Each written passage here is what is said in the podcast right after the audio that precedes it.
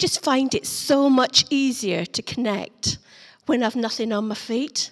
Because I feel like we are on holy ground, and that wherever we walk actually is holy ground. Because that's the place where God is. If God is in us, how could it not be holy ground? And I just love that feeling of connection. I had a weird start to my day this morning. I've been thinking about this whole thing of love and everything that goes with it.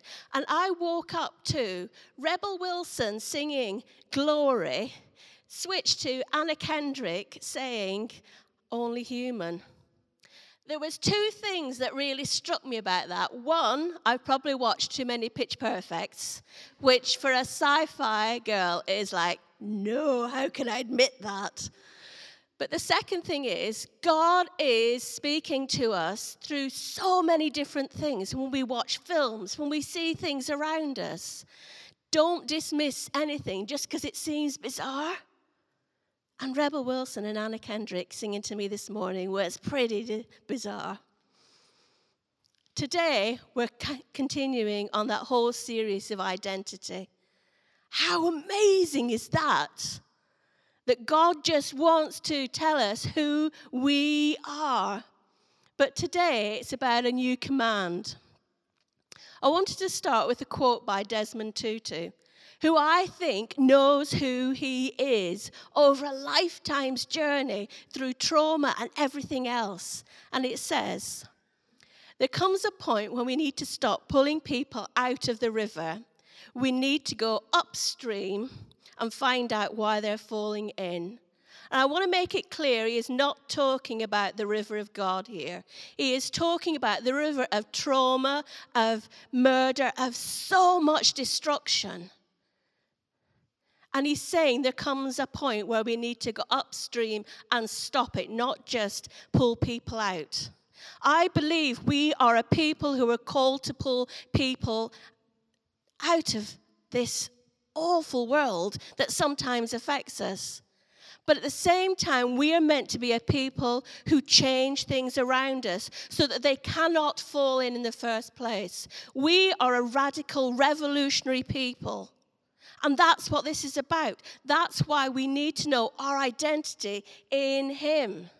Because unless you know your identity in Him, how can you go upstream and change a world? Do you want to change the world?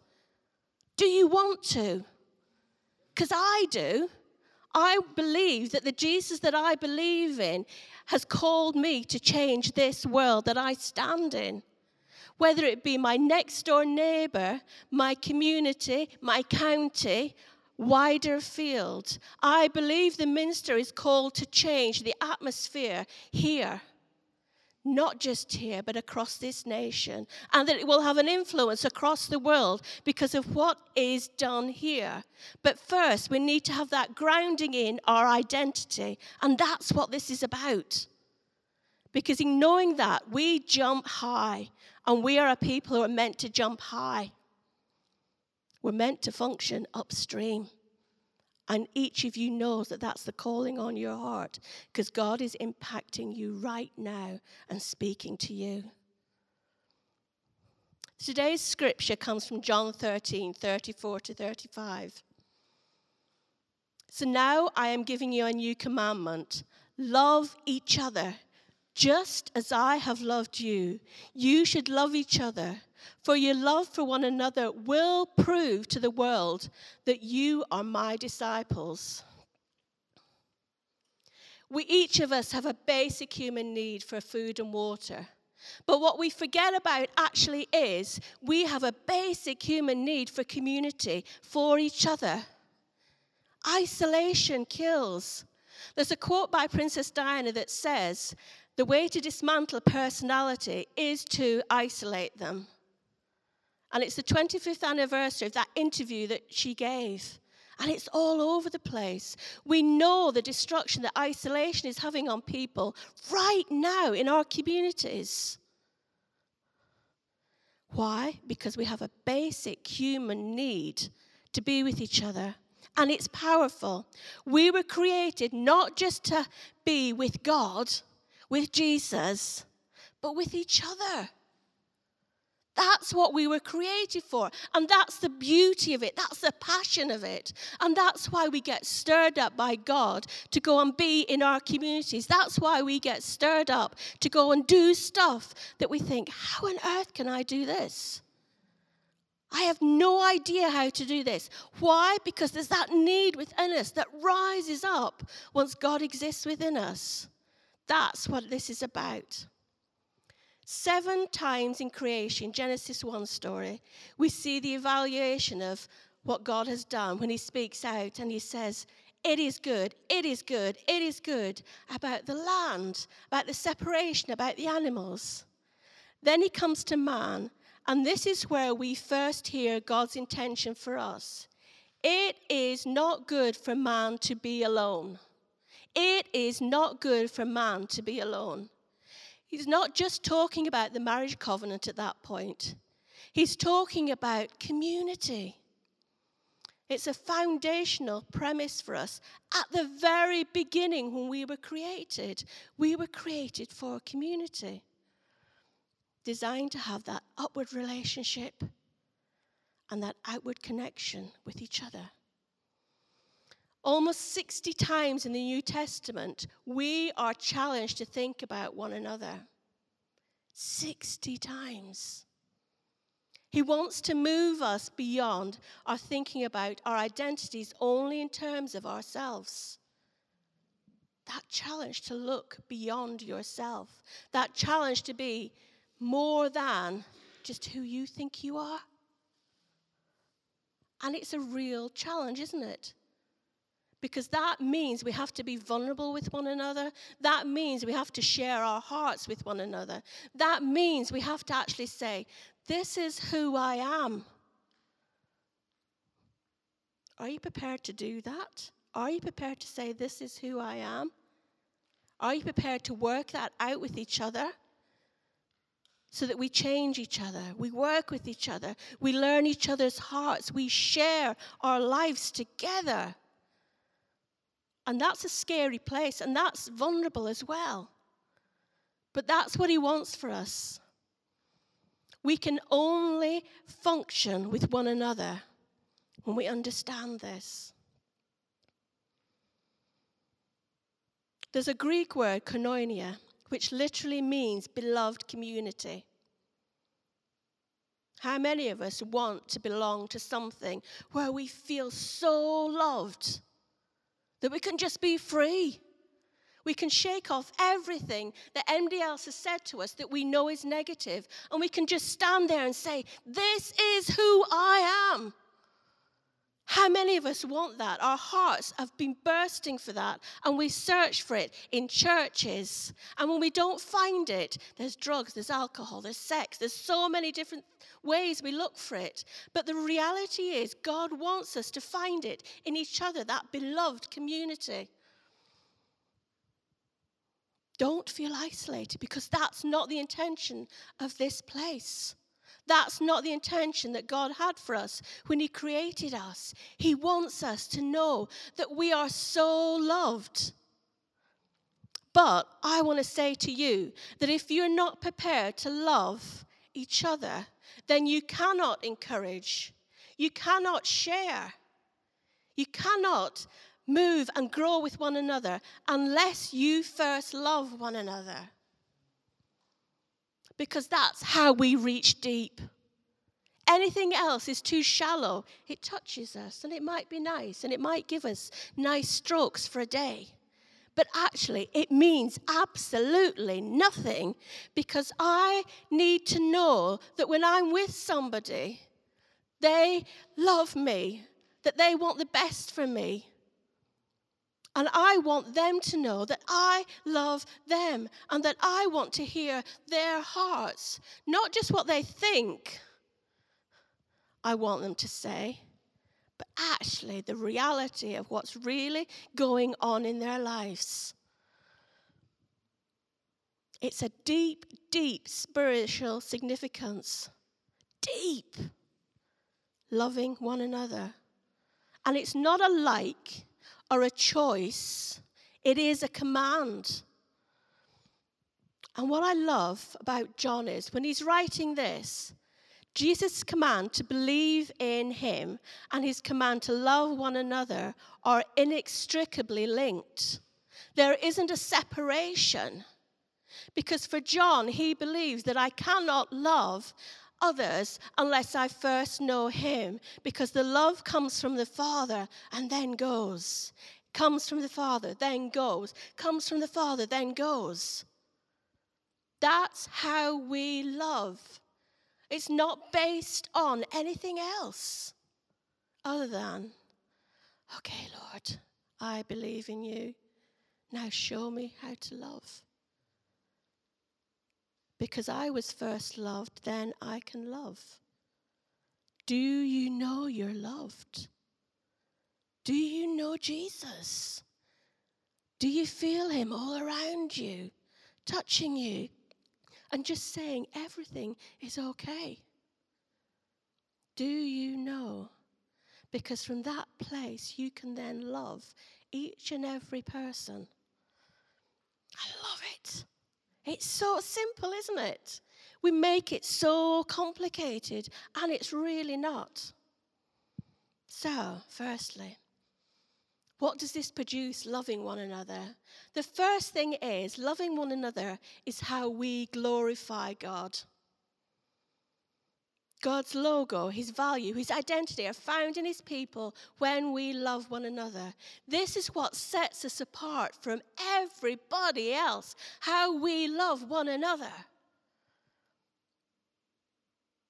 You are set apart by loving each other. And it's not based on activity. It's never based on activity. It's based on attitude.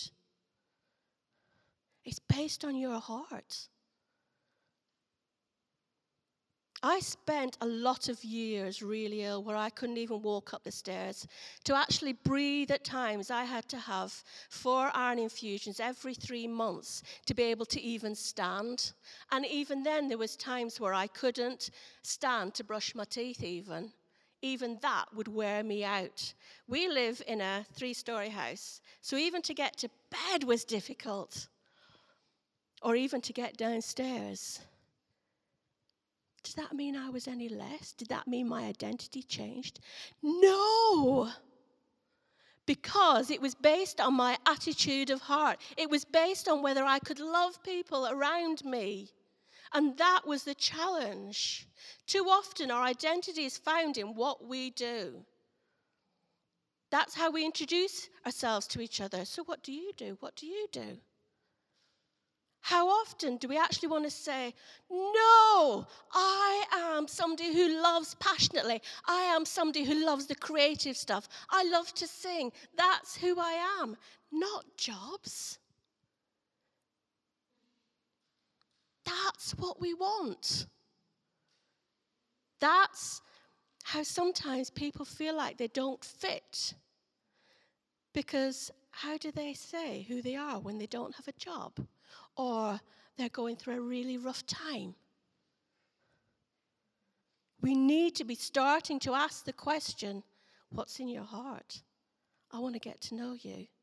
Because that's how we find who we're about.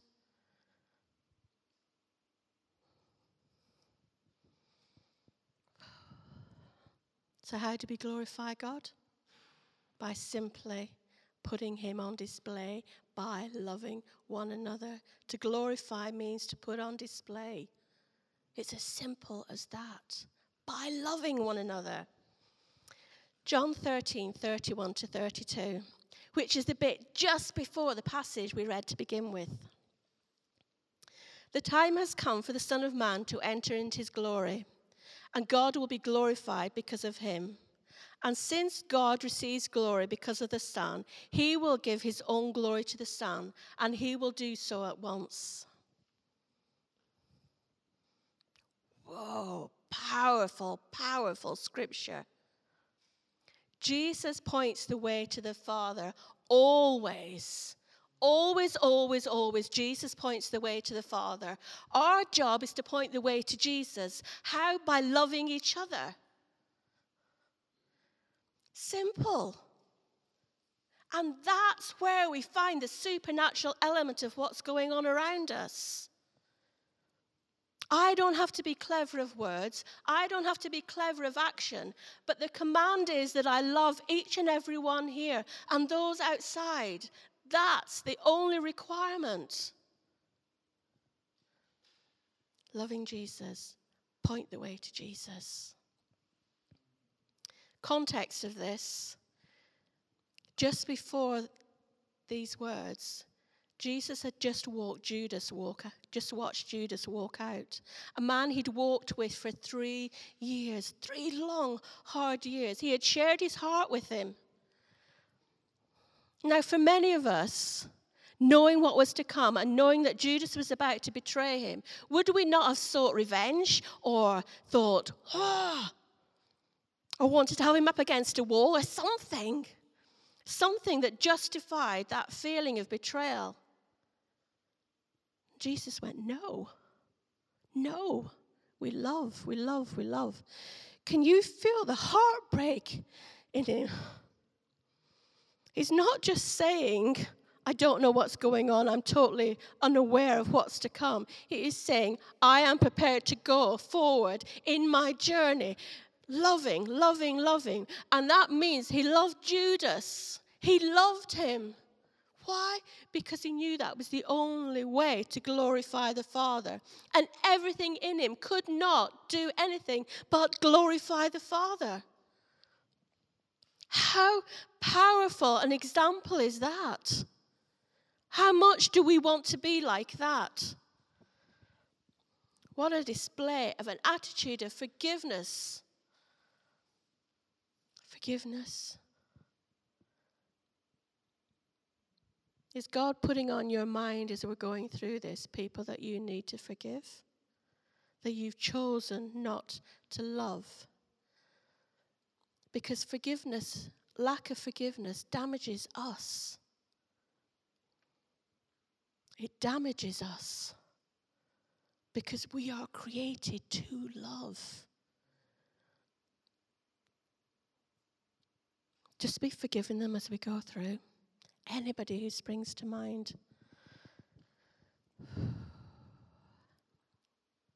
So, from a biblical perspective, there was nothing greater. Jesus points the way to the Father. We point the way to Jesus. How?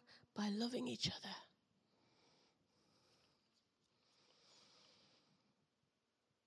Do you know, I want people to notice when we turn up. I really want people to notice when we turn up. I don't want people to notice just when I turn up or go, that's Tam. I want people to notice when we as a community turn up because there's something different about us.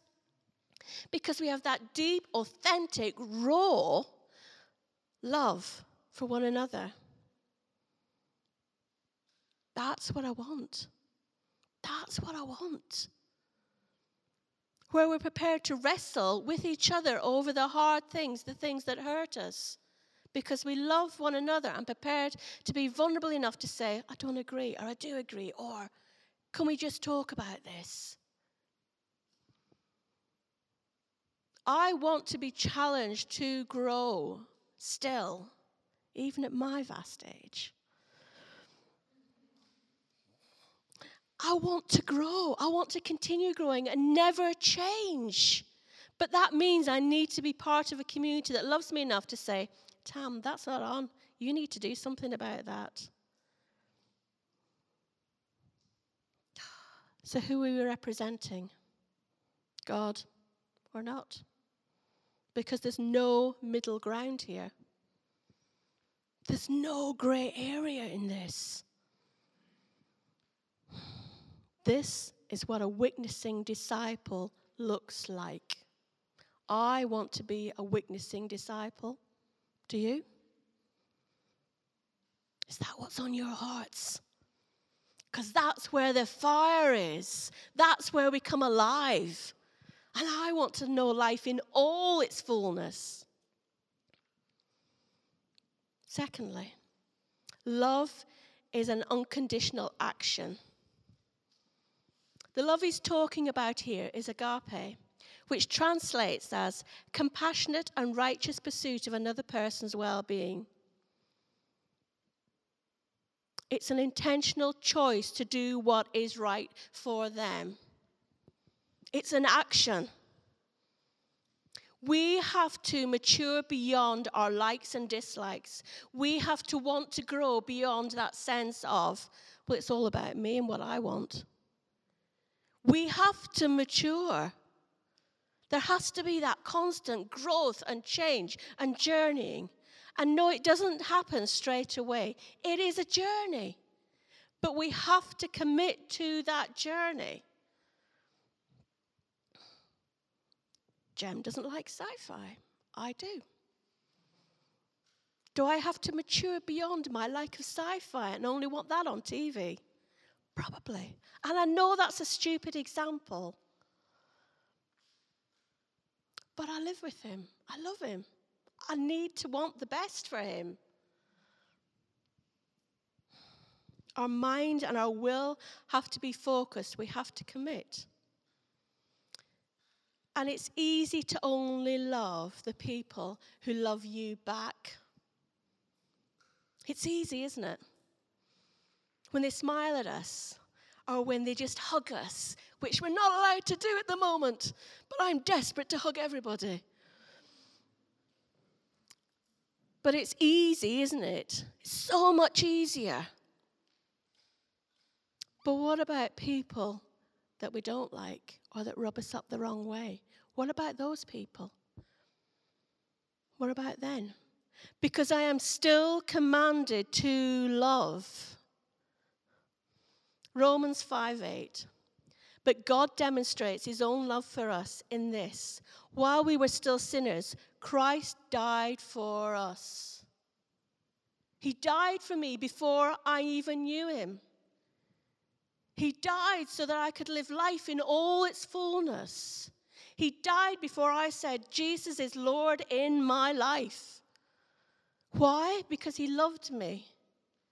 And he knew that was the only way I could be saved. He knew that was the only way each and every one here could be saved. Scripture is so powerful, isn't it? Don't you just love it? Don't you just want to eat it up? There is so much fire in here. There is so much love in this. Finally, love re- loving one another releases supernatural response. Have we thought about that before? 1 John 4 7 says, Dear friends, let us continue to love one another, for love comes from God.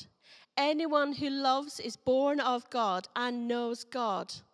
I know God. Woohoo! Sorry, that was a bit loud. Do you know God?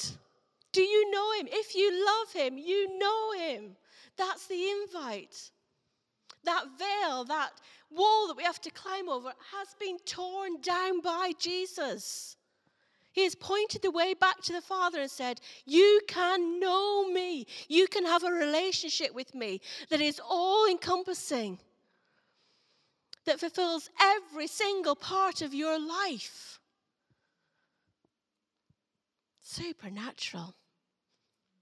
A little bit further on, 1 John 4:12. But if we love each other, God lives in us, and his love has been brought to full expression through us. Full expression through us. So when I'm standing there and saying, I'm nothing, or the enemy is trying to say to me, What on earth are you doing? What on earth are you playing at? Do you really think you've got this? And all I need to say is, Do you know what? I haven't got this, but I know a God who has. I know a God who lives in me and is about to bring to full expression every single aspect of Him through me, through you. Don't ever put yourselves down because at that point, you're not putting yourselves down, you're putting the God who is in you. Because He says again and again and again, it's not about you, it's about me in you. Whoa. And if that's the case, then all things are possible. I can do everything He asks me to do because it's not about me. How releasing is that? How fulfilled do we feel at that point? Whoa! How exciting is that? It's not based on whether I can do it, it's based on whether God can do it. And my God can do everything. My God can raise people from the dead. I want to be there when He raises somebody from the dead. I want to be there when every single person that walks into the Minster is healed in his name. I want to be there when people are reached across this world and come to know the name of Jesus. And there are salvations every single day, again and again and again and again and again. Because we've loved one another. Not because of our clever programs, not because of anything other than love.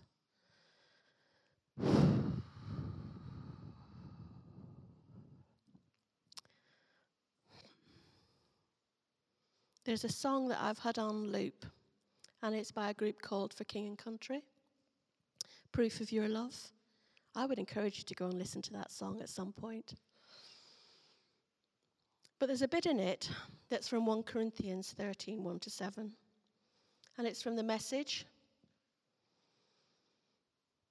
If I speak with human eloquence and angelic ecstasy, but don't love, I'm nothing but the creaking of a rusty gate.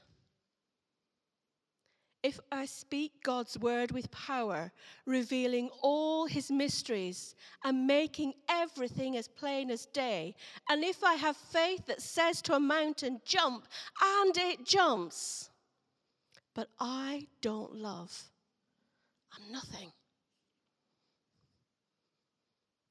If I give all that I own to the poor, or even go to the stake to be burned as a martyr, but I don't love, I've got nowhere. So, no matter what I say, no matter what I believe, no matter what I do, I'm bankrupt without love.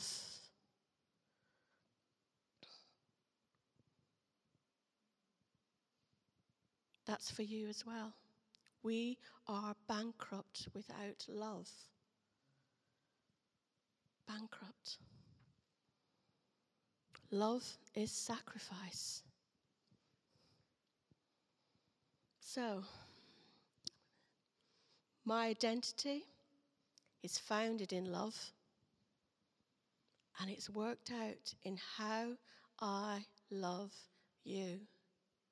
Your identity is founded in love and it's worked out in how you love each other. So simple. So simple.